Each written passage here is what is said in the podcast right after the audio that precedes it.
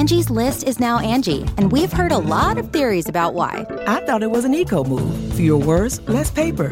No, it was so you could say it faster. No, it's to be more iconic. Must be a tech thing. But those aren't quite right. It's because now you can compare upfront prices, book a service instantly, and even get your project handled from start to finish. Sounds easy. It is, and it makes us so much more than just a list. Get started at Angie.com. That's A N G I, or download the app today. Greetings, humans. You have entered the command zone, your destination for all aspects of Elder Dragon Highlander. Enjoy your stay.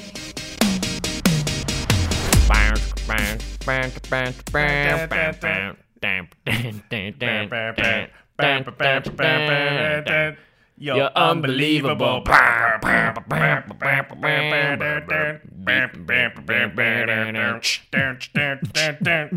You're unbelievable. What's up, everybody?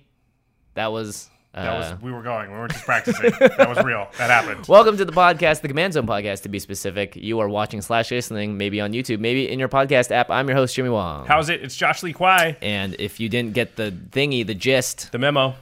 it's untime. Yes, it is un. What are we calling it? Uncelebration. Uncelebration. It's an unholiday season. So silver bordered cards are legal until January 15th. You know, this has created an interesting thing where a lot of people want to play the silver bordered cards, especially the unstable cards. Yes. Um, Because but, there are some cards that are great commanders. but we don't have a lot of our regular tools available to us, like EDH Rec. Yeah, So Donald. Donald Miner went on Reddit and on Twitter and some other places and, and basically said like he wanted to put the the stuff into EDH Rec, but there's not really an easy and fast way to do it. There's not a lot of data out there like there is for regular commanders. Right. And by the time he figured it all out, it probably would be too late and they wouldn't be legal anymore. Just for a lot of reasons, and it totally makes sense. Like I'm not on Donald's case at all. I I, Yeah. I would do exactly what he's doing, but he has what, like three weeks yeah, to exactly. compile data? and then it will only be used for two weeks, and then it'll be gone. So basically, all this new craziness with silver bordered cards and Commander is just not represented well online at the moment, and that gives us an opportunity because we're kind of in this exciting space where there it's it's tough to net deck this stuff. Yeah, an opportunity, if you want to pronounce it incorrectly. um, yeah, EDH Rec draws from every existing database that it can to compile data and do all the statistical stuff. And right now, like I would, I don't know, there's probably like 50 people that have made decks on Tapped Out. I would assume that for these cards. Yeah, there's not that many. There might be more now, and maybe Donald. He said that if there there was an easy way, he would do it. So he could prove us wrong and change Yeah. his mind. But at the moment, there's just not a lot of information. So what we're gonna do today is we're gonna talk about Baron von Count, Grusilda, and X. We can't talk about all the new legendaries, um, and we're gonna not do full deck techs on them. But Jimmy and I sort of separately wrote down our own ideas about what would be good maybe in these decks, just stuff that came to our mind. I actually uh, used what I call the brain trust on Twitter and asked a bunch of people there and just throw out some ideas and have a discussion about how the direction we might take these decks. But first, before we get into all that, we need to talk about our awesome sponsors. That's right.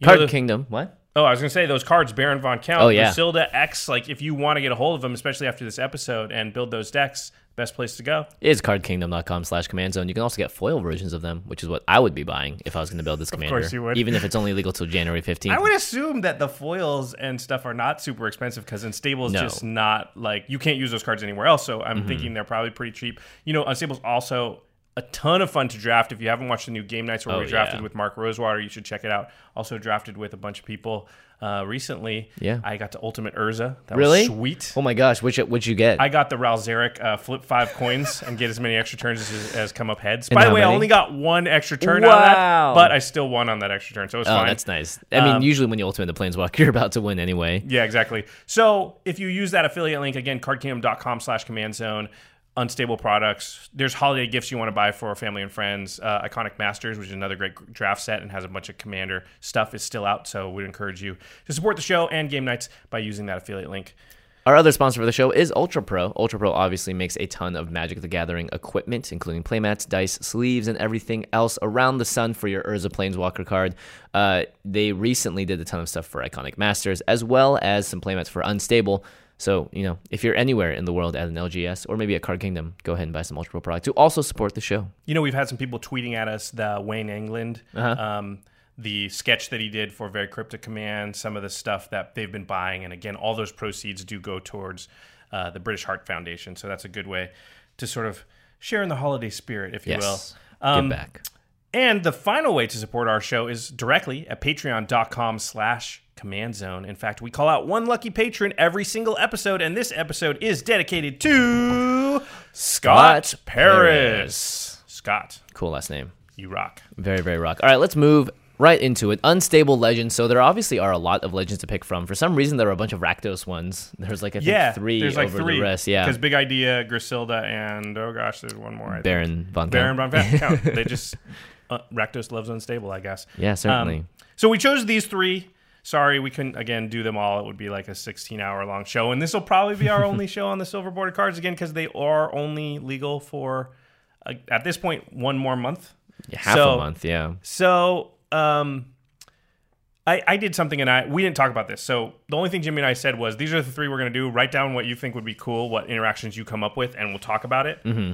I sort of stayed away from other silver bordered cards Me too. besides in the commander itself. Yeah, I kind of wanted the deck to work with another commander. Should you know, if you do you end up switch it? building this, should you switch it? You're not like completely actually- gutting yourself. I actually was thinking that if I ever built a deck, I could probably convince people to allow me to play it if I just show them the one card. Right. That's the commander. I'm going to play Baron von Count. Mm-hmm. Is that okay? But if they're like, well, I don't know, what other silver border cards do you have in the 99? That makes it a lot tougher sell. Yeah. Post, and I'm talking about after January 15th. And listen, the realist, the the the true story here is that if you spend all the time building a deck, I don't mm. want to just play it for four weeks. Yeah, I would like for it to be usable afterwards. And maybe I think a lot of play groups will slowly see this start to filter in, being like, oh yeah, everyone's got like, you know, three of the players in our six player group have unstable decks. Or Yeah. oh, sorry, silver border decks. Yeah, and again, I would be okay with the statement from the rules committee that like all the legendary creatures from Unstable are legal as your commander, except Spike. Yeah, except Spike. And we know there's Rule 13, but that just throws, which says that you have to sort of talk to your playgroup to determine how like the wish cycle cards or cards that refer to A sideboard. a sideboard or getting cards out of the game work. But you know, that's just you don't want to have that conversation constantly. I think it's just easier to just say no spike. But I think all the rest are probably fine. Yeah. And and we covered it in last two, uh, the episode two weeks ago. Sorry, 188. Yeah, so I would hope if I built one of these decks that I would at least sometimes be able to play it. And maybe sometimes I bring it out and people are like, eh, and they're like, okay, I'll play a Yeah. regular commander deck. But I think most of the time people would be cool. So that's why, yeah, I'm glad you went with the same thing where we're we're not going to talk about the other interactions with silver bordered cards within the 99 because our hope I think is that you'd be able to build this deck and have some expectation of being able to play it often in a normal play group. And I think none of this, at least that we're going to talk about today, that I came up with seems super broken. I mean, I don't know about you. No, nothing seems that broken because I don't think the commanders outside of Spike are insanely broken. They definitely mess with the game a lot. I think X most of all. Um, but it's not. Eh, We'll talk about it when we get to X, Yeah, but we'll it's not that much crazier than Sen Triplets or something. I fact, in fact, I Very think it's true. probably less crazy than Sen Triplets. well, let's start talking about the commanders then. All right, let's start with Baron von Count. Big shout out to Jesper Ejsing. Yeah, who uh, who is the artist This card's awesome. Uh, yeah, you want to read it? Yeah, so it's one a black and a red for a legendary creature human villain. He's a 3 3. So three mana for a 3 3. Off to a good start. Baron Von Count enters the battlefield with a Doom counter on 5. Whenever you cast a spell with the indicated numeral in its mana cost, text box, power, or toughness, move the Doom counter one numeral to the left. When the Doom counter moves from 1, that's the number 1, to 0, destroy target player and put that Doom counter on 5. So, to describe how this works, Baron Von Count comes out. There's a new counter that's created that says Doom on it, and it goes from five to zero or five to one. Sorry. Mm-hmm. And whenever you cast a spell, remember cast, not cheat into play, not from a graveyard, not from the top of your deck, and it has the number five in it anywhere. The number five, the numeral. So it doesn't. It can't say F It I can't say the E. word five, yeah. So for but it can be in the casting cost, it can be in the power and toughness, it can be in the rules text, or anywhere in the text box. Basically, it can be Yeah. in the flavor text. Yep. Uh, and if you do that, then it says, oh, I, ch- I checked the card. It says five in it. Great. Now the Doom counter is at four. And if you're able to cast four more spells and get that all the way to zero, you destroy a player. Yeah, you cast something that that has the number five, then it has to have the number four, then it has to have the number three, two, then one. Destroy target player. which I believe is something that Mara has wanted to do for a while, uh, because I don't think there are any cards that just say destroy target player. Um, and I know that yeah, there are you win the game cards. There's Yeah. like Aetherflux Reservoir, which just deals 50 damage to somebody, but doesn't technically destroy target player. Right. Um, interesting. This card is well. I want to I want to talk about one interaction that I actually asked Eli Shiffrin, who's the rules manager at Wizards of the Coast, about. Um, and it's proliferate mechanic. Pro- proliferate does not interact in any way with the doom counters. So Yeah, that would be a little too broken if that was the case. yeah, so the doom counters aren't actually counters in that way. They're more of a way to keep track of what number you're on. It's kind of weird. I forget exactly how Eli stated it, but the long Well, and short of it is right. you can't proliferate the doom counters. Yeah, if you read the text, it says with a doom counter on five. So it's almost as though it's its own dice. Yeah. It's a five sided dice that says five on it. That would be a very ugly dice. I don't think it actually can it exist? Who knows? Imagine as the Pentagon. Can a five, I'm sure a five sided dice can can exist, but yeah. Um, okay, so what's the first thing you think of, like the first card or the first, you know, I don't know, anything you think of when you saw Baron von Count? I think the most important thing is that you should never make your deck so that you only have cards that have one of the five numbers. You should always have cards in your deck that that satisfy at at bare minimum three out of the five numbers. So as in, let's say you have a card like Archfiend of Ifnir, I think is the perfect card for a deck like this because it's a good card and it also has every single number on it. So Archfiend of Ifnir, if you read it, its casting cost is three black black, so that's there's number three. three. It's a creature demon that says flying. Whenever you cycle or discard another card, put a minus one minus one counter on each creature your opponents control. Now you got a one and a three, and then its cycling cost is two, so one, two, and three. and then its power and toughness is a five four. There's your five and there's your So, four. I think so you should any place along the way, doesn't Yeah. matter where your Doom counter is at. If you cast Archfiend of Ifnir, it's going to progress it to the next one. Yeah. Yeah, uh, I think that's a really important part of this commander is to sort of stack your deck with as many cards that hit multiple points on the Doom counter. Mm-hmm. Yeah, because otherwise you could get stuck. Yeah. You don't ever want to be at a point where it's like, oh man, I just need a three and I don't have one. Right, and you're hoping to draw one. You don't Yeah. want to tutor for it. You know, I mean, demonic tutor is great because it's one in the black, which means you kill a player and then also get, you know, the best card out of your deck to hopefully restart the Restart cycle. it or something, yeah. So there are some exceptions, obviously. So Archfiend is a good one that has uh, all the numbers on it. Um, Staff of Domination, Yep. also has all of them. It's cheap too; it only costs three to cast. Mm-hmm. Um, Chandra, Torch of Defiance is another one that has all Oh, the numbers. right. Yeah, yeah, Planeswalkers, I think, are often going to have multiple of the numbers just because they have that plus minus ultimate. Um, although ultimates are usually too high, but um, I think there's certain mechanics that have Yeah, leveling up creatures Yes. are really good. Um, now, obviously, not all of the level up creatures are great, but like Nirkana Cutthroat, pretty sure it's got one, two, three, four, and five because it says level one to two, and then like it becomes a four three, and then level three plus it becomes a five four, and it costs two in the black. So like, if you can find the right level up cards, you can 100% make a really really sweet. yeah. Guul Draz Assassin. yeah, that's that's one, probably the uh, best because in it's terms cheap. of a cheese one. Yeah, cheap. Yeah, and it has a lot of the numbers on it. Um, level up. Even what's the Brimstone Mage? I think is another one. It's just, I think you know, level up any any any mechanic that just naturally includes a bunch of numbers. And level up has numbers on the left side of the card, Yeah. numbers on the right side of the card. It has a power and toughness, has a casting cost. A lot of times, the it makes them have abilities that have numbers. Like level Yeah. up is a really good one. There's also a lot of morph, megamorph, monstrosity creatures that essentially have alternative at casting costs on them. Uh, so, instance, it'll have a casting cost up top, and they'll say you can also morph this for three and do this for two black black or whatever. Oh, and Megamorph says you put two plus one plus One one counters, counters. yeah. So yeah, that's interesting. yeah, so megamorph is really good with this. Um, here's the thing, though, you're actively weakening your deck every time you do this because then you lose a little bit of synergy with what you're trying to do, which is hopefully go off and make enough mana so that you can kill someone in one turn. I think if you ever get the doom counter below three and you pass the turn, you will indisputably be the target at the deck at the table. Oh, true. Yeah, nobody's letting D- Baron von Doom at least sit there with you know Doom counter at three, going back to your turn. Yeah. You know, unless you're they're very sure you're not going to kill them. I guess. Yeah, I think the political game with Baron von Count is pretty funny because if you do secure like I think the best way to play Baron von Count is have a Vedalken Orrery out, flash him out Yes. before the the end of uh, right before your turn starts, and then have all the mana doublers in black. And you really, really want them because you, you need to essentially cast five spells if you want to do this in a single turn. Yeah. And that is not easy. Now, you do have cards like the Guul Draz Assassin, which is only one to cast, but at the same time, you want to, you know, you're going to be emptying your hand at the same time. You need to be drawing cards at the same time. So there's a lot of things that need to be in place for you to really effectively use this card. Yeah, I think five's the important number, and I think you want instance or instant speed stuff as much as possible because it's going to be very hard to sort of go off all in the same turn. You're going to need a mm-hmm. ton of mana So let's say you cast Baron von Count, and then it gets back around to your turn. Like you said, you don't want to just count, move the Doom counter twice and then go go Yeah. because no one's going to allow that, right? So you need to sort of like do nothing past turn. Then at the end of the turn before your turn, you do it, move the Doom counter three, untap, finish it off, destroy Right. someone. I think being explosive like that is kind of super important. Somebody uh, on Twitter, Alt Color, said that dash was a really good mechanic. Oh, mechanic. dash. Yeah. Because if you Alternative use- cast, casting cost. It's an alternate cast cost, but not just that. It it moves the um, creature back to your hand at the end of the turn. So if it has more than one, Oh, yeah. You can just play it you can play it again. So Vault Breaker was a good one. It's three in a red for a four two.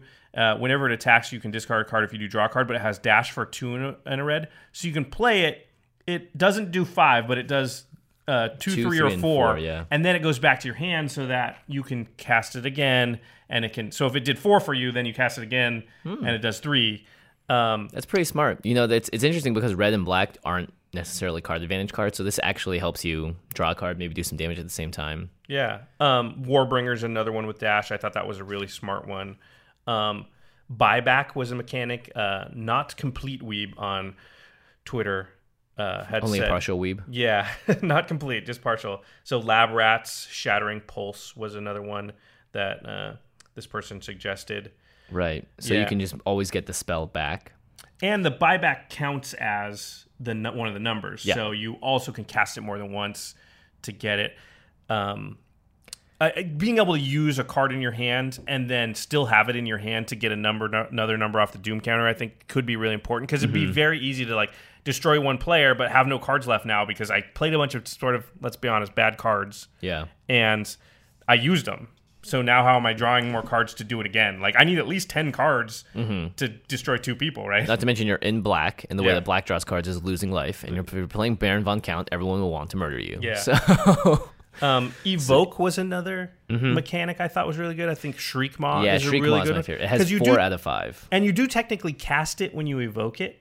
Yep. So I think you know the big numbers. Five is the big number. You need efficient ways to cast the number five. Yeah, you never want it in your casting cost. Honestly, you'd rather have it in the power of toughness, or even randomly in the flavor text. Yeah, yeah. Oh, yeah. Um, know. Tamiyo's journal was one somebody pointed out where on Tamiyo's journal there are different versions of the flavor text. Oh, right. So with each- a different no. Yeah, Yeah, because she's got different journal entries. Right. So it'll be like blah blah blah journal entry six three four, but there's one that's five four three. Oh, really? Or something like that. And so it's now becomes important like which version of Tamiyo's journal is in That's the deck. pretty cool. Um, but again, I think five. If you can find enough ways to sort of move the doom counter from five for less than uh, three mana, so one or two mana, Mm-hmm. I think you're well on your way. Because there's a lot of ways for four, three, two, and one to only cost you like one mana. Yeah. And then I think it's really easy, maybe at six mana, to just play four things or five Yeah. things. I mean, ha- having cantrips in this kind of deck, having cards that replace themselves are really important. Being in red and black is just tough because you don't have traditionally much card advantage. So you're going to really want to use every resource at your disposal. And uh, even cards like Oblivion Stone that are just very good cards on their own, say three, four, five on it. And at the very least, if things are going awry, you can at least control the board in that way. So I think you have to play a bit more of a control deck. Yeah, I, I think that's a really smart thing you've said, and I think a lot of the suggestions that people have online for cards in this deck are like cards that only work good with your Doom counter. Mm-hmm. But if you're playing a bunch of Guul Draz Assassins and you know Nirkana Cutthroats, and you're just going to get killed. Your cards have to still be good commander cards. Yeah. So that's going to be the balancing act, I think, of a deck like this is making sure that you don't go so far towards, oh yeah, I'm so clever, all my cards hit four numbers or whatever, Mm-hmm. but they're all just really bad cards. You're going to need cards that are actually good in commander still. Yeah. And that's going to be the balance. Maybe you have to give up like, oh, some of my cards only have two numbers on them, but they're just really good cards. And you Yeah, know, like Swiftfoot Boots, for instance. Yeah. You need to play that card, even though it only has two numbers on it, because you have to protect your commander. It's just way too powerful. Um, I would even play cards like Gonti, Lord of Luxury, so because it gives you card advantage, a and it may card. also give you something that your deck desperately wants. If I know that you have extra turn cards in your deck, I'm targeting you immediately because that's Right. like an instant win if I can get one extra turn because you're not really able to do that in black and red. Yeah, that's a good point. Um, and then Dave Innistrad on Twitter pointed out a really good card that will have to be in the deck, which is Strionic Resonator. So when you finally do cast that one uh, that that spell that has a one in it, and you get to destroy target player. You can activate Strionic Resonator and destroy two target players. Hey, not bad. And Strionic Resonator can be your Two. two on the scale, so you can actually play it in the turn that you activate it. You know, play Strionic Resonator, Resonator play I don't know something that with a one in it. and I wonder if the the copy the one and four and M14 count. I don't think it does, but because it says M14 as the Yeah, it doesn't. on I it. don't think it says like that line. What's that line called? The I don't know set symbol. Or set symbol. Yeah, that'd be that would be awesome. that would be amazing. Because then M15, M13, and 12, they're all amazing so cards. much better. Yeah, it's like any card from the uh, core sets. That's pretty funny. Um, all right. Yeah, a pretty cool, a pretty cool one though. I, Yeah. I, I like that commander. I don't think it'll be overpowered. It seems very easy to stop, right? It- Yeah, it's called pat, instant speed removal. Yeah. a board wipe. yeah, exactly. And you can really mess somebody up because they can go like five four. Okay, instant speed removal it, and now you need another five and another four. It's just like that's the. Well, hor- you also have, and to, recast, it. Oh, yeah, it's just bad. It's just yeah. like, oh, cool. How is it wasting two of your cards for this weird effect? it seems super super glass cannony. Yeah. Look, if it was Grixis, though, I'd build this in an instant because you just put in every extra turn card you can. I mean, you've got some red ones, right? Like the yeah, Final fi- Fortunes Here's stuff. the thing: if you can kill someone with a Final Fortune, that would be amazing. I mean, you might be able to. At least once somebody's already dead, Yeah. then Final Fortune becomes really good. There's also Glorious End, which is uh, Oh, I yeah, think I think you would End you would want to play good. cards like that Yeah. for sure. Oh, Gloria sounds really good. All right, let's move on to uh, the next legendary creature we're going to talk about. It's X. Gonna give it to you. X, gonna give it to you. Oh, I need to look up X here really quick. Uh, Um, I got X. X is hard to look up because you put in X yeah, and you gather just and get, you get a, a, million thousand cards. things. so- Yeah, it was, it was also very hard to just look up X in on my computer because I was like, okay, cool. Well, I can't find it here because there's way too many. Oh, you know what? I can I can find it I'm by just going going to to go to unstable, mythicspoiler.com. and then uh, here I got it. Oh, you got it. Yeah, X, Perfect. good card. Okay. Blue and the black. It's like baby Sen Triplets. Yeah. It's a 2 2 legendary creature human spy. This is going to be a lot of text here, right? as long as X is in X's owner's opponent's hand, X's owner may cast X and activate X's abilities. That opponent can't cast X and plays with his or her hand revealed. Okay, let's just talk about that real fast. once you get X into somebody's hand, like let's say I, I'm playing X and I there's an ability that you activate and it puts X into Jimmy's hand. Oh, So Jimmy now has X in his hand, but it's mine. I'm the owner. He can't cast it. He has to play with his hand revealed. And I get to activate X's ability still, even though he's not on the battlefield. He's in Jimmy's hand. and you can cast it from their hand. Yeah, well, let's read X's second two abilities. So X's two abilities are for a blue and a black and tapping X, put X into target opponent's hand. So that's how you get X into someone's hand. It needs to be on the battlefield without summoning sickness, and it taps for the same casting cost and throws itself into someone's hand. For three, a blue and a black, you may play a card in the same hand as X without paying its mana cost. That's very powerful. So, So- five mana get to play a card. yeah, and you get to play any card in their hand. Um, it doesn't matter how much the casting cost of that card is. Yeah. So, yeah, it's it's it's a lot like Sen Triplets. Sen Triplets is Sen Triplets better? It's worse. It gives you more access to their hand as far as like, but you have to cast those cards for their regular mana cost. Mm-hmm. Yeah. But at the same time, if they had like three things and they cost they were low casting costs, like if you had a Sensei's Divining Top, I don't know why it'd still be in your hand. if you had if you had a couple of artifacts, I could just cast them. Yeah. You know, or if I had the right mana, I could cast two or three things where you need a lot of mana to do that with X. But at the same time, X can cast your your you know, your seven drop, eight drop, nine drop spell for Yeah. five mana, which Sen Triplets cannot do.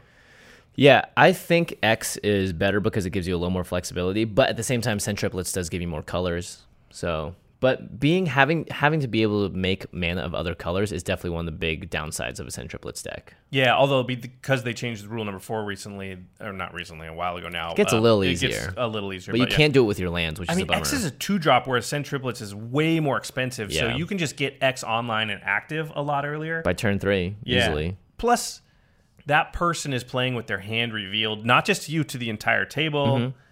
There's a lot of politics here, right? Where it's like, look, X is in his hand. Look at what that person has. I'm going to cast that Wrath of God now, which Mm-hmm. is, by the way, great because X is still in their hand. it won't get removed. Yeah, that's a really good point. But you can be like, hey, do you need something to get Path to Exile? That 100% will do that for you. Or like, oh, look, let me put this on the battlefield because obviously it's going to hurt this person that's way on the front. There's a lot of different ways you could play it.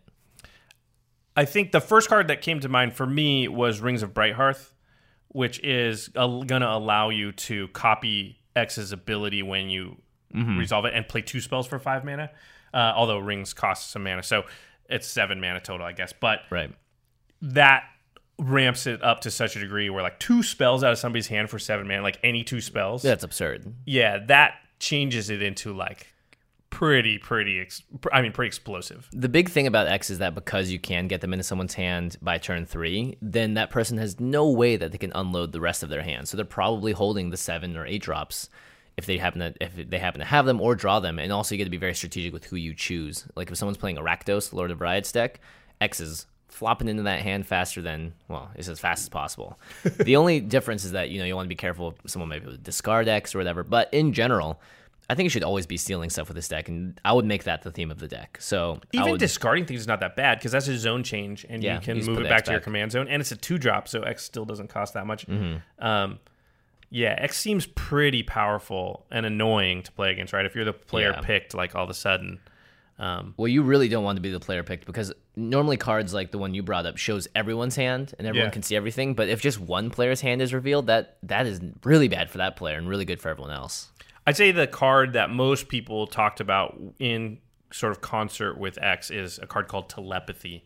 And it's one blue mana for an enchantment, and it just says your opponents play with their hands revealed. So your your information's still hidden, but all your opponents have their hands revealed. Mm-hmm. You know, this is a card Craig has played a few times, and it really does screw up the game in a weird weird way because when all information's known, it's really hard. It's it can be tough to politic. Everybody knows what you could do, what you Yeah. can do They're gonna see every card you draw. you don't have anything that they but there's one player sitting there and they nobody knows what they have and it's you which is you. Yeah. yeah and it also i mean obviously this is good because it allows you to play it on turn one and then you know what hand to put x into Yeah, that's definitely a big thing is finding the best target for X. There's also Zur's Weirding. I know you like this card a lot. Um, it is players play with their hands revealed, and if a player would draw a card, he or she reveals it instead, then any other player may pay two life. If a player does, put that card into its owner's graveyard. Otherwise, that player draws a card. So it's interesting because it actually it's a little bit against X because if someone's like, oh, I don't want you to have this card in their hand, but it also just takes that card away from someone that otherwise would have it. So it's a little bit of control, and you still get to choose someone with X. i mean you can really you can really mess up one player that way too by just denying them cards and then casting their cards for yourself and all of a sudden they're getting eaten from, from sort of both ends right Yeah. like you're not drawing anything new but he's also using my cards and now all of a sudden i just only yeah that could be pretty tough Pretty Um, brutal. Yeah. Uh, training grounds, a, a card we've been talking about more and more often. That this was one that came to mind. It reduces the activated abilities by two. It cannot reduce it below one, but this would make X only cost one a blue and a black, and all of a sudden you could be casting two, three spells out of people's hands. Right. I mean, when you're casting three spells out of someone's hands, think about that. You're removing cards from their hand. They're literally losing the cards, and you're gaining the cards. So it's like a two for one every time you do it, mm-hmm. right? It's almost like you cast a card that also said, and your opponent discards a card, right? I mean, it is exactly that. so it's super, super powerful to have to just be able to do that you know a couple of times because you can really shut somebody out of the game. I mean, if you have seven cards, I activate X three times. You have four cards. Yeah, and they're all on your side of the battlefield. You're just your hand's decimated. Yeah, your I just took your best, best cards, three cards, yeah. and I got them. So it's just yeah, that's very powerful. Uh, yeah, normally we say like things that only target one person are not that strong, but in this case, because you're gaining a card from it whenever you cast it with X, it's pretty good. Um, I would play a card like Faerie Artisans in this deck, which is from the new commander set. It's three in the blue for a two-two. It says whenever a non-token creature enters the battlefield under an opponent's control, create a token that's a copy of that creature, except it's an artifact in addition to its other types, and then you exile all other tokens created with Faerie Artisans. So it's like a little clone machine. It sits there, and it's like, oh, you're gonna cast something, great well, I'm going to make a copy of it, a little token copy. If you have X in someone's hand, you get to really choose what that becomes. Uh, here's an interesting card that I never thought I would want to play in um, in Commander. This was suggested by Justin Walker at Ninjustin79. Ninjustin. What a great Twitter name, Ninjustin. It's called Head Games. It's three black black and it's a sorcery. It says target opponent puts the cards from his or her Oh. hand on top of his or her library. Then you search that player's library for that many cards. The player puts those cards into his or her hand, then shuffles his or her library. Wow. This, I mean, obviously, this can be used to like mess up one player, just give Mm-hmm. them all lands or something. But what you can do is do this before you put X in their hand. Put awesome cards in there Yeah. that you know you want to activate X with. It's sort of like tutoring a perfect hand for yourself. For yourself, yeah. Boy, that's gonna really paint this target on your back. You're going to need a lot of manas to do it. You might even be able to make the deal with somebody though. Like, hey, listen, Oh, I'm gonna do this, but after I do it, I can only activate X one time. Yeah, you- Which- what else do you want in What do you want in your hand for when your turn comes around? Yeah. And now all of a sudden, rather than being your enemy, I'm being awesome to you because I'm tutoring something. yeah, wouldn't you, yeah, you like you take a look at their hand and go, "Ooh, I'm so sorry." How about a new one? Yeah. You just have to make sure that you don't put X into their hand before, Before this happens. it, yeah. yeah. Wait, That won't work. why isn't this card played more in EDH? It's Because kind it of just great. messes up one player. yeah, but if it's like a it's like a great combo stopper, I feel like. Yeah, that's a good point. Or if someone's like always sandbagging, like me. Maybe it. See, I think it's just too expensive for like competitive EDH, and it's just too mean for not competitive That's EDH. So yeah. that's probably It's it's, just that- in a weird in between area. Yeah, yeah, yeah. Um, what else you got? Um, I also have bribery. Uh, Oh, yeah. I think anything that can steal cards. Uh, if you're gonna start doing it, you may as well just do it everywhere. Like, Just make it the theme of your deck. Um, there's also Glasses of Urza, which is not a cheap card, unfortunately, but it, it's a little bit better in terms of the. Actually, no, Glasses of Urza is very cheap. What am I talking about? Yeah, as far as like the casting cost or the money, both. Both, yeah, Both, yeah. yeah. Because you can cast it for one, and you just pay one. You just tap it to look at target player's hand. So it's a little bit better if telepathy is something that your playgroup hates. I would run something like the Glasses It, of Urza. it might be effect you want more than one of anyway, so I can look at your hand, Mm-hmm. then look at the next person's hand, know where I'm going to want to put X. Yeah. and it's like, well, I didn't draw telepathy. I have now two chances to draw something like it with glasses of Urza. Yeah, it's super Um, cheap to use, Yeah, it's and you have some hidden information. that's another Craig card I've had him play against me before. You're like, you're Yeah. gonna wait, what? Okay, you're gonna, fine, you okay, can look. yeah. You put a, you're, using the card for that. All right, It cool, actually man. annoys me because I can't like. It's way harder for me to be like, I don't have a removal spell. Yeah, Craig will be like, yeah, Yeah, he does. yeah. I saw it. Dang it. Um, DJ at Jumbo Commander, which is another YouTube channel we've talked about a few times. You should check them out if you haven't already. He uh, suggested memory lapse and remand. So one's a counter spell that puts the card uh, back into their hand, and remand is a bounce spell that puts it back into their hand. Right. Bounce spells seem really good with X, right? Because it's like, oh, you cast the thing that I want to cast. I'll bounce it back to your hand and now cast it myself. So I would think even like unsummons and things would be pretty strong in the deck. Uh, I would even think about like boomerangs and stuff like that. Um, Oh, boomerang. Yeah, I guess you could play. You know, um, buy what the buyback capsize as well. capsize, deck, yeah. capsize just great in general. Because I think you want to definitely pump out as much mana as you can in blue and black. That way, when I put use- X into your hand, because you're if I put X into your hand, your first thing is I better cast my best thing before he activates right, it, right? and co- or come at you with everything I have. Yeah, but if I'm gonna be like, well, I'm gonna unsummon the thing you cast for one mana, and then I'm gonna use X's ability to cast it myself, so it doesn't even matter what you cast. I'm still gonna get your best thing because I'll just bounce it back to your hand if not. Yeah, so I thought that was pretty smart. Um, Richard Coughlin, who is at an Anrek, I don't know, A N R A Q E, suggested Master of the Feast. It's one black black for a five five with flying, so you know three mana five five flyer. There's going to be a downside. In this case, I think you can make it into an upside. It says at the beginning of your upkeep, each opponent draws a card. So normally that's bad. I don't want my opponents drawing cards that I'm not. But if I have X in somebody's hand, then I'm kind of drawing cards too. So Not so bad. I might as well have a five five flyer. Yeah, it's like a the the opponent feels good about it, but they also don't like it as much. I mean, whatever the best card is they draw, you're just going to use it. But Yeah. they get the second best one. It's maybe. better. It's better with telepathy. I think the big thing is the speed at which you can get X into someone's hand. Because if you want to cast X out of their hand, you have to play. You have to play it for blue and the black. If it doesn't have haste, you have to wait a turn to put it in someone else's hand. So But that's still turn three. It's going into somebody's hand. turn three for sure. I'm talking about if it's in someone's hand and you've emptied them out. Like Oh, it takes right, you right. a little bit of time. That's why I think it. you want Masters of the Feast and stuff because it's kind of hard to move it around once it's in somebody's hand. So Yeah. you want cards that are like, I want to make sure that person either doesn't run dry, Yeah. or I'm killing them first so that I can get X back in my command zone. And Yeah, I was gonna say actually, you probably there's probably only one person you really want in it to be in their hand at when you're playing X.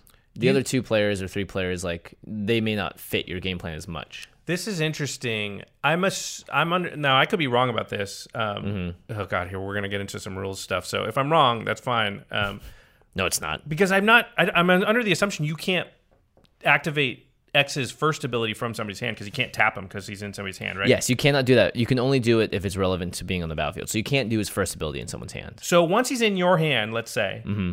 I have difficulty getting him out of your hand. Yeah. I'm sort of stuck with you. So that might mean in my deck I need to play some Thoughtseizes. You, you see what I'm saying? Yeah, yeah, yeah. Well, Some you can cards- cast X from their hand. It's just gonna take oh, you I, a you turn. can- oh, it costs five mana to cast them from their hand. No, I think you can actually play. Hold on, we'll have to go through this Okay, again because X X has so much text on it. Yeah. Okay, as long as it's, as long as X is in X's owner's opponent's hand, X's owner may cast X and Oh. activate X's abilities. Okay, so you can always cast it down, Right. and then you still love summoning you still have to wait to Okay, do you need thousand year elixir for sure. For sure. So Well- that gives haste to X's ability, so that when you do that, you can immediately activate it. Because man, you don't want X sitting there vulnerable. People are going to definitely destroy it if they can. Although he's a two drop, so it's only going to cost four. Well, that's the thing is, do you actually get him because it is?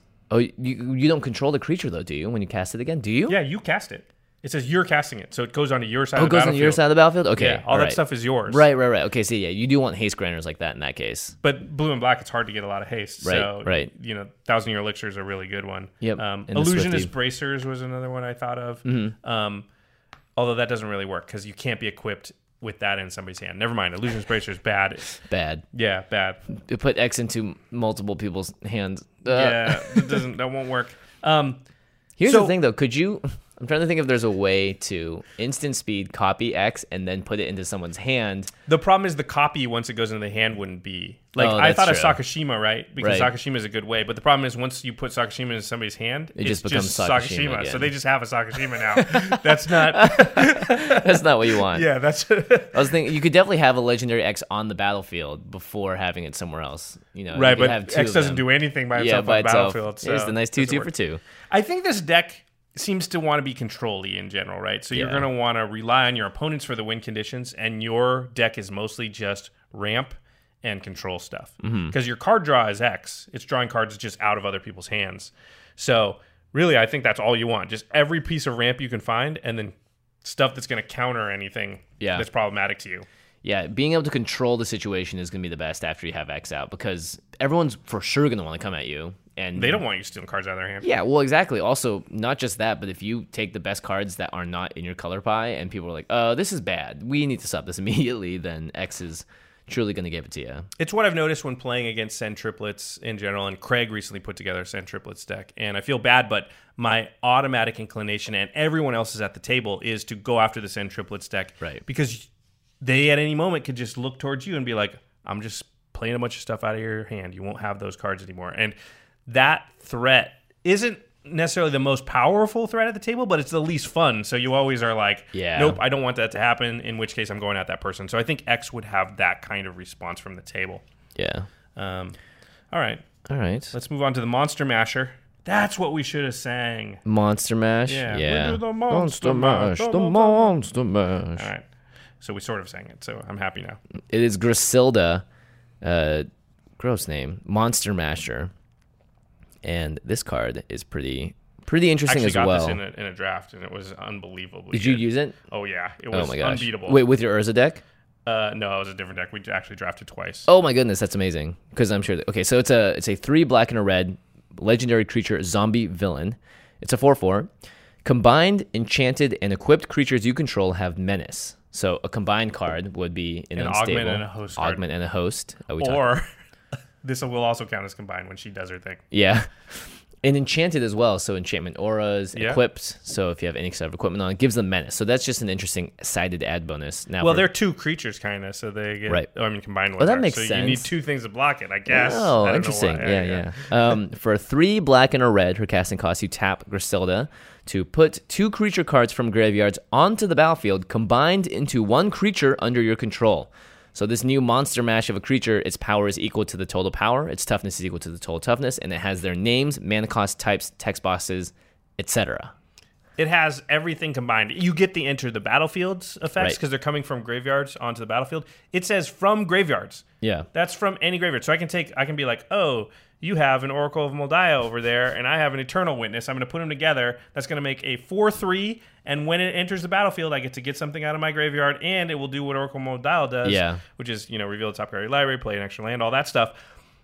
It's incredibly powerful because it also doesn't have the text when it dies you exile those. Yeah, things. they just go right back to the graveyard, so you can keep doing it. So you just go, oh, they died. I'll do it again then. Yeah. because they're still in the A graveyard. true monster mash. it's pretty crazy. Um, It does cost a lot, five man to do, yeah. but at the you have same to tap time, Grusilda. I mean, look, my turn four you can be casting Damnation. Yeah, By turn five, you're casting Grusilda. By turn six, hey, you're just off to the races. It's like living death, but you get to choose, and the creatures become one. It's pretty crazy, and the amount of combinations you could have. Out of um, control. Out of control. So a lot of people mentioned that necrotic ooze combos just generally work with Grusilda. Mm-hmm. Um, Hamilton Gen- Gensheimer at Hemi Sand Wizard on Twitter suggested Tree of Perdition and Cinderhaze Wretch. Uh, this is a necrotic ooze combo, and Cinderhaze lets you untap the creature by putting a one counter on it. So with Tree of Perdition, you just kind of whittle people down. Right. Um, it's okay. I'm not going to talk about, a bunch of necrotic ooze combos because those are sort of established, and that's a a reason that I think Grusilda might be a good deck to build right now because you can find all that information. Yeah, there's a and there was a ton out there when I looked at the Necrotic Ooze combos. There are many, many ways to go infinite. The big thing is though, Grusilda chooses anyone's graveyard, so it makes your board wipes that much better. It makes your discard that much better, and it's black and red. I played in the Heb the Worthy deck, which is all about making everyone discard cards, and it was very effective. If I could have Grusilda in that deck instead, holy moly! Then you're actually Yeah. using their graveyards as fuel. So you want to, I think, Yeah, mass discard. mass discard. Yeah, Yeah, and mass again, mill will work. You're in black. this is very powerful. People are going to already be targeting you as soon as you make your first monster mash. Um, I think you you play the Wheel of Fortunes in here. Your Reforge of the Souls because you want to Yeah. get rid of your own hand as well. You just want to fill graveyards, get more cards. I think also you want the buried alives and the entombed, so those allow you to search your own library and put things specifically into the graveyard. Um, because you can put creatures in there, obviously, that you can use to mash together with other creatures. One card I liked was Heretic's Punishment. It's four in a red for an enchantment. And for three in a red, you choose target creature or player, then put the top three cards of your library into your graveyard. Heretic's Punishment deals damage to that creature or player equal to the highest converted mana cost among those cards. So it functions as removal to get another card into the graveyard, potentially. And it also gets your cards into the graveyard. So I like it. if you have a card that you want to get rid of, hopefully, you know, you play something like a scroll rack. Um, you can definitely manipulate the top of your deck a little bit nail a creature, put it in the graveyard, and then Grusilda comes out and makes it into something else. That's pretty sweet. Uh, one I had that somebody on Twitter suggested, a lot of people did, but the first one I saw was Jeff Marshall at JRM5778. Oh, this was is a good one. Phage the Untouchable and Platinum Angel. So Phage is kind of a famous creature that if you don't cast Phage from your hand, you lose the game if it enters the battlefield under your control. But if Phage touches anybody, commit combat damage to anybody, they immediately lose the game, right? Yeah. So there's Phage decks out there where people like they have like um, torpor orbs and things so that they can play Phage Without because yeah, it's coming from your out. command zone that actually isn't from your hand, so Right. it will normally kill you. So you have to come. Um, Phage is very powerful if you can get Phage on the battlefield somehow because her casting cost is pretty. It's pretty oppressive. It's- Three black, black, black, black, seven mana total. and four specifically black. yeah. So people were saying if you com- if you monster mash that together with Platinum Angel, which is a a four four flyer that costs seven, but it says you can't lose the game and your opponents can't win the game. So if you mash it with Phage, all of a sudden the Phage enter the battlefield. You you know you lose if you didn't cast it from your hand. Thing gets countered Countered. by Platinum Angel's text, and now it's got flying It's an 8 8. and it's an eight eight. And so when I swing at somebody, if they can't block it, they just die. Yeah, the damage doesn't even matter at that point. Yeah. But whenever Phage deals combat damage to a creature, it also just destroys a creature. Yeah. So it has like old school death touch. Um, and this, I think this is going to be a deck because, like you said, you're going to want wheel effects, self mill, dredge, that kind of stuff. Mm-hmm. You're going to run anger. You're going to run some haste enablers. I believe this deck wants a lot of just generally useful things on creatures, just so that if at any moment you're like, oh, I see an opportunity, and what I need is I need a lot of damage and I need haste. Right. Oh, well, I'm going to grab this from there and I'm going to grab a haste creature. Oh, in this case, I need to, you know, I need something that gives me life. So I'm going to grab something with lifelink and something blah, blah, blah. Wow, I didn't that. think about the utility is huge. Yeah. Oh, Did that in happen in case- limited a lot for you? Well, you limited, like- I was just taking whatever because it didn't matter, right? I was Yeah. just like, oh, I'll put these two things together. Well, it gives menace, right? So in limited, if you have a death toucher and Mm-hmm. Oh, something, wow. you put them together. The biggest thing you can find with the death toucher. Now Right. you attack. If they don't block, they take a ton of damage. If they do block, they have to block with two creatures. They lose them both. Then you Grusilda again back together. Right, because you get more creatures off it. Wow, Yeah. that spirals out of control. It's ridiculous, Wow. Um, another combo that I saw was Skithiryx, which is one of Craig's favorite cards. It's a Oh, 4 4 flying infect creature, and then you can uh, regenerate or give it haste. But then you just combine it with something like uh, Scourge of the Throne. It's a dragon that will dethrone and immediately kill someone. and of- get another combat yeah, and kill then somebody kill else. them. Yeah, yeah. Well, it does five infect, and then you get a combat, so you can swing at them again because it's going to be do five five. No, wouldn't it do ten because you? Oh, you're right, You you're combine combining it them. with Skithiryx. Right, even better. Yeah, you put the one one counter on it because it got dethroned. It's now ten. Kill somebody, untap, And then extra combat steps. Yeah. Kill somebody else. I keep forgetting about the combined power and Yeah. toughness. I'm just like, oh, wouldn't it be cool to attack with this card twice? Yes, yeah, yes, it kill would two be. people. Yeah. Um, Goblin Sharpshooter and Death Touch creature, Death Touch creature is pretty good. Mm-hmm. Um, because unlike Necrotic Ooze, Necrotic Ooze only gets the activated abilities of two things, but because Grusilda gets the text box, now you get the tap ability from Goblin Sharpshooter and Death Touch, which isn't something Necrotic Ooze would normally get off something. Right. And now I can just mow down the entire. Sorry, Goblin Sharpshooter is a Tim. It, it deals one damage to uh, target creature or player, but But- every time a creature dies, it untaps. So if you has Death Touch, you just kill everything on the board. You just yeah, just yeah, ping that, it dies, Ping, untap. ping, Ping, ping. the other thing, it dies, untap. Blah yeah. blah blah. Um, Yeah. There's Cairn Wanderer, which is a card from Lorwyn. It's four in the black for a four-four. It's a changeling, but it also says as long as a creature card with flying is in the graveyard, Cairn Wanderer has flying. The same is true for Fear, First Strike, Double Strike, Death Touch, Haste, Land Walk, Lifelink, Protection, Reach, Trample, Shroud, and Vigilance. Oh yeah, so, you you just- get everything from the, Everything. It's just a big monster. That's awesome because you combine that with basically anything. Anything, yeah. And you have and anything gets four-four. everything basically. Yeah. Ooh, that's sweet. I also think like you're just gonna have like, oh, you've got this in your graveyard. I'm just gonna take that. yeah. You know what I mean? Like, I think this could be a really fun deck because on the fly, you can come up with a bunch of stuff. Um, one other one that I had. Yeah, that's really end- exciting. Just like in the game, like, hey everyone, just can you put your graveyards closer to me so I can just always be looking through them, or put your creatures on top, please. Yeah, you're just you're MacGyvering it together. It's like, oh, I really wish I had, you know, I could blah Yeah. blah blah. Oh, I'll I'll put these two together and that'll solve my problem. Um, the Oh, last one I'm going to talk about is uh, Sire of. Insanity. Insanity. I believe Gavin Verhey designed this card. Oh, did he? Yeah. He is just. eh, thank you. So it is four a red and a black for a six four creature demon. Again, doesn't matter as much because of Grusilda. You're gonna Mm-hmm. you're gonna probably combine it. It says at the beginning of each end step, each player discards his or her hand. Woo! If you have Grusilda active and you play Sire of Insanity and everybody discards their hand, and now I have access to all of your graveyards. Yeah. But you guys don't have anything in your hands, and hey, neither do I, but not the worst. Not the worst. I feel I'd be feeling in a pretty good position. Yeah, the the fact that everyone has to discard their hand and most decks don't have ways to interact with it. I feel like very few decks have reanimate effects in them unless they're trying to specifically do that. And certainly they don't probably have them like not in their hands, right? Right. Like most of your reanimation effects are going to be things that you're going to need to cast. So Yeah. unless you have unburial rites or something, Yeah, there's even then um, you're going to get one creature back. Like what? That's not going to be that great. That's true. I mean, here's the thing: you can really mess with graveyard shenanigans in this deck. Uh, Body Snatcher. It's a two black black two two. When it enters the battlefield, exile it unless you discard a creature card. Hey. And when Body Snatcher dies, exile Body Snatcher and return target creature card from your graveyard to the battlefield. So you're getting oh, tons Oh, of value. tons of value, just- yeah, and you can you can recycle the Body Snatcher by always bringing it back. You have stuff well, it like gets exiled when it dies.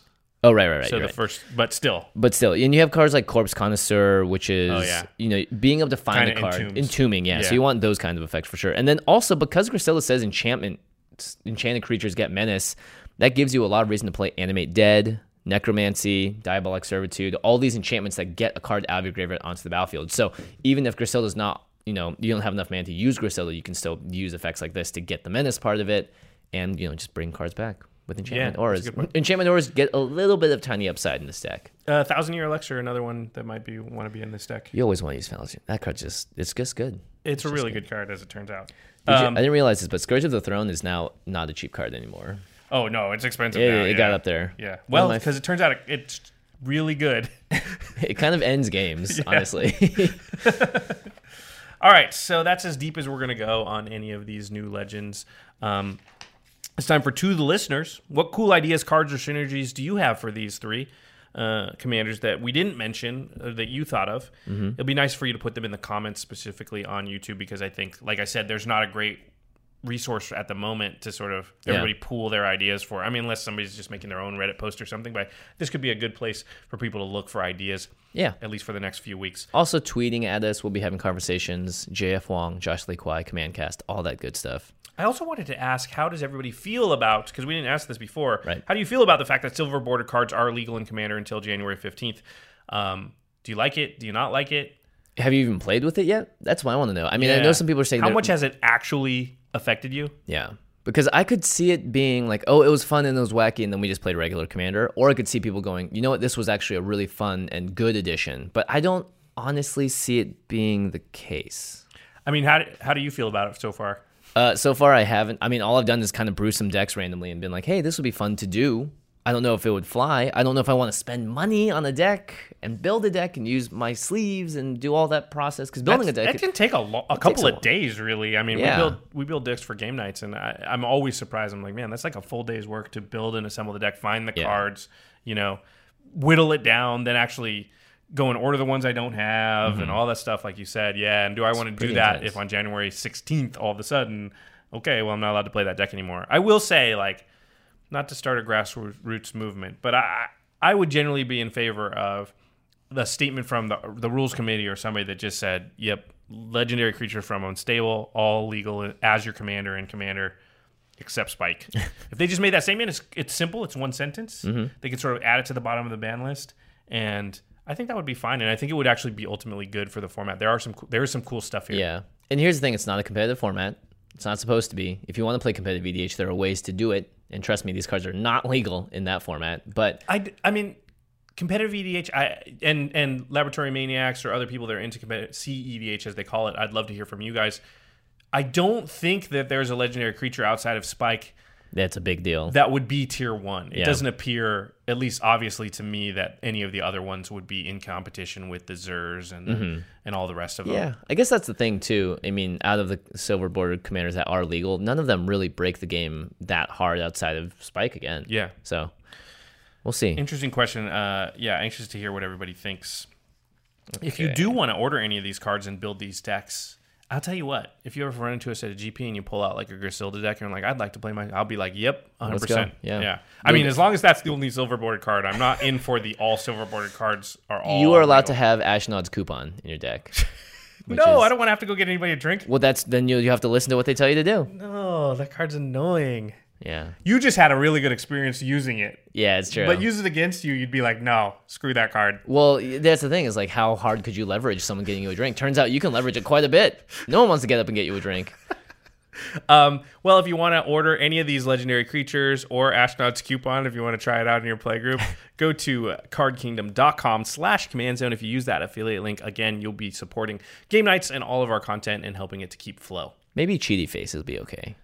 I I think there's a lot of silver board cards that would be okay, honestly, but the problem is there's just you'd have to list them individually, and that's just too much of an uh, of an It's a nightmare. yeah. It's, I don't know how do you make a separate. You'd have to make a separate specific ban and then people would be like, "Wait a minute, is that Is that legal? Check it every know." time. No, Yeah. just all the unstable legendary creatures except for Spike, and they have to be your commander, and that's Yeah. it. I mean, you can go a little further back. I think they had some specific bans about other legendary creatures, but there are- aren't that many actually. Yeah, that's why. Just So. don't even unglued, unhinged. There's not enough of those cards, And they weren't really. They're I don't already think banned. they were planning for it either. Yeah. Some of them are, like Johnny. I think is banned. It's just so. not worth the upheaval, I think, to, to Yeah. sort of go that deep. So make sure you go to cardkingdom.com slash command zone if you want to buy any of those cards. Support the show. Also, you can support the show by buying Ultra Pro products. It's as easy as that. They have tons of stuff, obviously, for Iconic Masters. You can get an Earl of Squirrel playmat. Pretty sweet.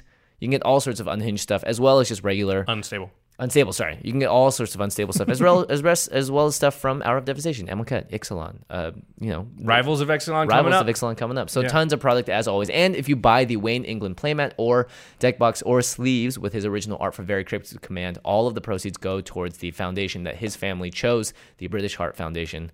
Rest in peace, Wayne England. Thank you, Ultra Pro, for being awesome and always setting the standard in the industry. All right, now it's time for the end step where we talk about something cool outside the world of magic. I have something. Oh, good. Um, I can't say my thing yet. Yeah, your thing we got to hold for a little while, but it is it's awesome. Okay, teased enough. Um, oh, I finished a book recently. It is by Brandon Sanderson, who we've talked about on the show before, who's also a big Magic player. It's called Oathbringer. It's the third Oh, in a series. And I just finished it. Uh, enjoyed it quite a bit. So if you haven't read the Way of Kings series, Um, How big is the book? uh, it's pretty big. I don't know. I read books digitally now, so I Oh, okay. have no idea. Yeah, you used to be able to gauge by the thickness, Yeah, it but- took it, it took a couple of weeks, so it's pretty big. Oh, wow.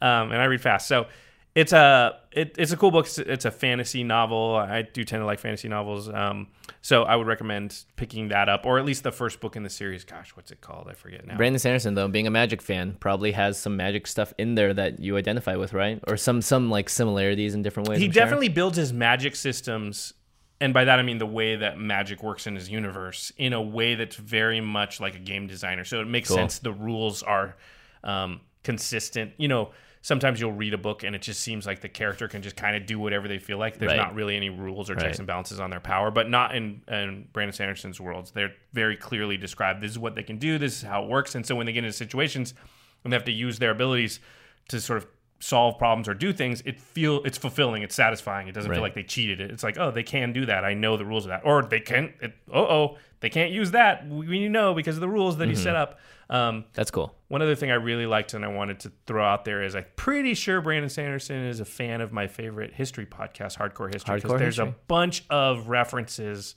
in the book that i caught Wait, that I was really? like yeah that i was like Maybe he was listening to it at the same time he was writing. I it. think he was. There's a bunch. There's a certain series in hardcore history that's called the Wrath of the Khans, and it's about Genghis Khan and the Mongols. And he makes a bunch of. There's probably seven or eight off the top of my head I can think of. He even names one of the characters Jochi, which is one of the names Oh, of wow. famous uh, Khan. And there's a bunch of other references to specific things mentioned in hardcore history. So I did like that quite a bit. Brandon, maybe you're also a fan of game nights. We'd yeah, love to I would love to on. get Brandon on game night sometime. That'd be sweet. Yeah. He's probably busy on a book tour right now. Um, all right, make sure to check out our sister podcast, The Masters of Modern. Alex Kessler and Ben Bateman. They talk about the modern format, all things competitive magic. They just hit 4,000 followers on Twitter. Hey, congrats, guys! Congrats, Awesome. guys. Always uh, excited to see them grow. So if you're not one of those 4,000 followers, definitely check them out. And where you can find them on Twitter at the MMCast or right next to us at collected.company. Our editor for the show is Terry Robertson. He puts all of the videos and the audio versions of the podcast together, which you can watch at youtube.com slash the command zone podcast. So the next time you want to listen to a podcast, but also watch it at the same time and see the cards pop up. And we talked about a lot of cards in this episode. Make sure you head on to over to our YouTube channel, subscribe, you hit the little bell, and it'll give you a notification when we also release new videos, which is mostly every Tuesday. Uh, and then game nights, bing, and game nights once a month. Also, big thanks to Jeffrey Palmer, who does the animations, the 11 card animations on our videos, and a big thanks to Balam and Nahara, who did the swamp animation behind us in you might studio. have seen it uh, in the last episode of Game Nights. Yeah, as the well, so. stable. Gosh, I keep saying unhinged. The unstable swamp, still drawn by John Avon, but yeah, beautiful piece of art. You put all the bugs on my side. I don't know why you did that. Thanks a lot, Belong. Yeah, No, awesome work. It's uh, great to have You another like, person. You got like two bugs popping up over there. I evidently stink more than Jimmy does. Yeah, that's just how it goes. All right, everybody. Thanks for listening. we'll see you next time. Peace.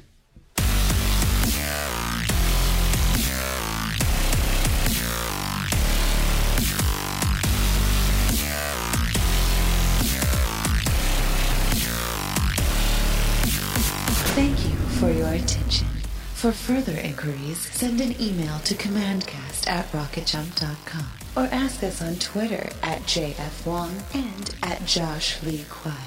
See you later, alligator. Greetings, humans.